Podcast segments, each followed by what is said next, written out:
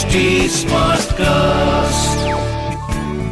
You are listening to an HD Smartcast original. इस side से आलू घुसेगा उस साइड से सोना निकलेगा तो करना करना करना वाह क्या सीन है पेश कर दिया बग्गे दी पॉलिसी लेनी है ते लो नहीं ते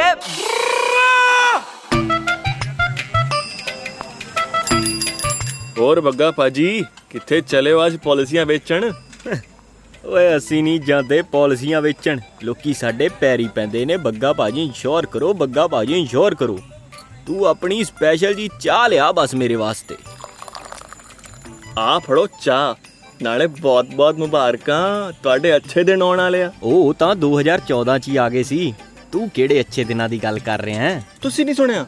ਵਰਲਡ ਦੀ ਪੋਪੂਲੇਸ਼ਨ 8 ਬਿਲੀਅਨ ਹੋ ਗਈ ਆ। ਨਾਲੇ ਇਸੇ ਸਾਲ 2023 ਵਿੱਚ ਸਾਡਾ ਭਾਰਤ ਮਹਾਨ ਚਾਈਨਾ ਨੂੰ ਪੋਪੂਲੇਸ਼ਨ ਦੇ ਮਾਮਲੇ ਵਿੱਚ ਪਿੱਛੇ ਛੱਡ ਕੇ ਹੋਰ ਮਹਾਨ ਹੋਣ ਲੱਗਿਆ। ਨਾਲੇ ਜਿੰਨੇ ਲੋਕੀ, ਉਹਨੇ ਇੰਸ਼ੋਰੈਂਸ ਉਹ ਦੇਖੋ ਚਾਹ ਵਾਲਿਆ, ਇਹਦੇ 'ਚ ਮੇਰਾ ਕੋਈ ਫਾਇਦਾ ਨਹੀਂ।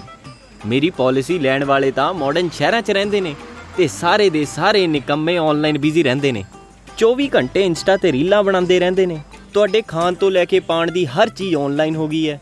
ਡੇਟਿੰਗ ਤੁਸੀਂ ਆਨਲਾਈਨ ਕਰਦੇ ਹੋ ਵਿਆਹ ਤੁਸੀਂ ਆਨਲਾਈਨ ਕਰਦੇ ਹੋ ਪਰ ਮੈਨੂੰ ਆਹ ਦੱਸੋ ਆ ਨਿਆਣੇ ਕਿੱਥੋਂ ਆਨਲਾਈਨ ਕਰ ਲੋਗੇ?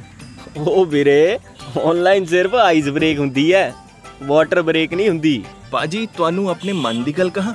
ਆਪਾਂ ਦੋਵੇਂ ਪਿੰਡੋ ਪਿੰਡ ਜਾ ਕੇ ਪਾਲਿਸੀਆਂ ਵੇਚਦੇ ਆਂ ਫਿਰ ਸਾਡੇ ਵੀ ਅੱਛੇ ਦਿਨ ਦੂਰ ਨਹੀਂ ਉਹ ਚਾਹ ਵਾਲਿਆ ਤੂੰ ਆਪਣੇ ਅੱਛੇ ਦਿਨ ਆਪਣੇ ਕੋਲ ਰੱਖ।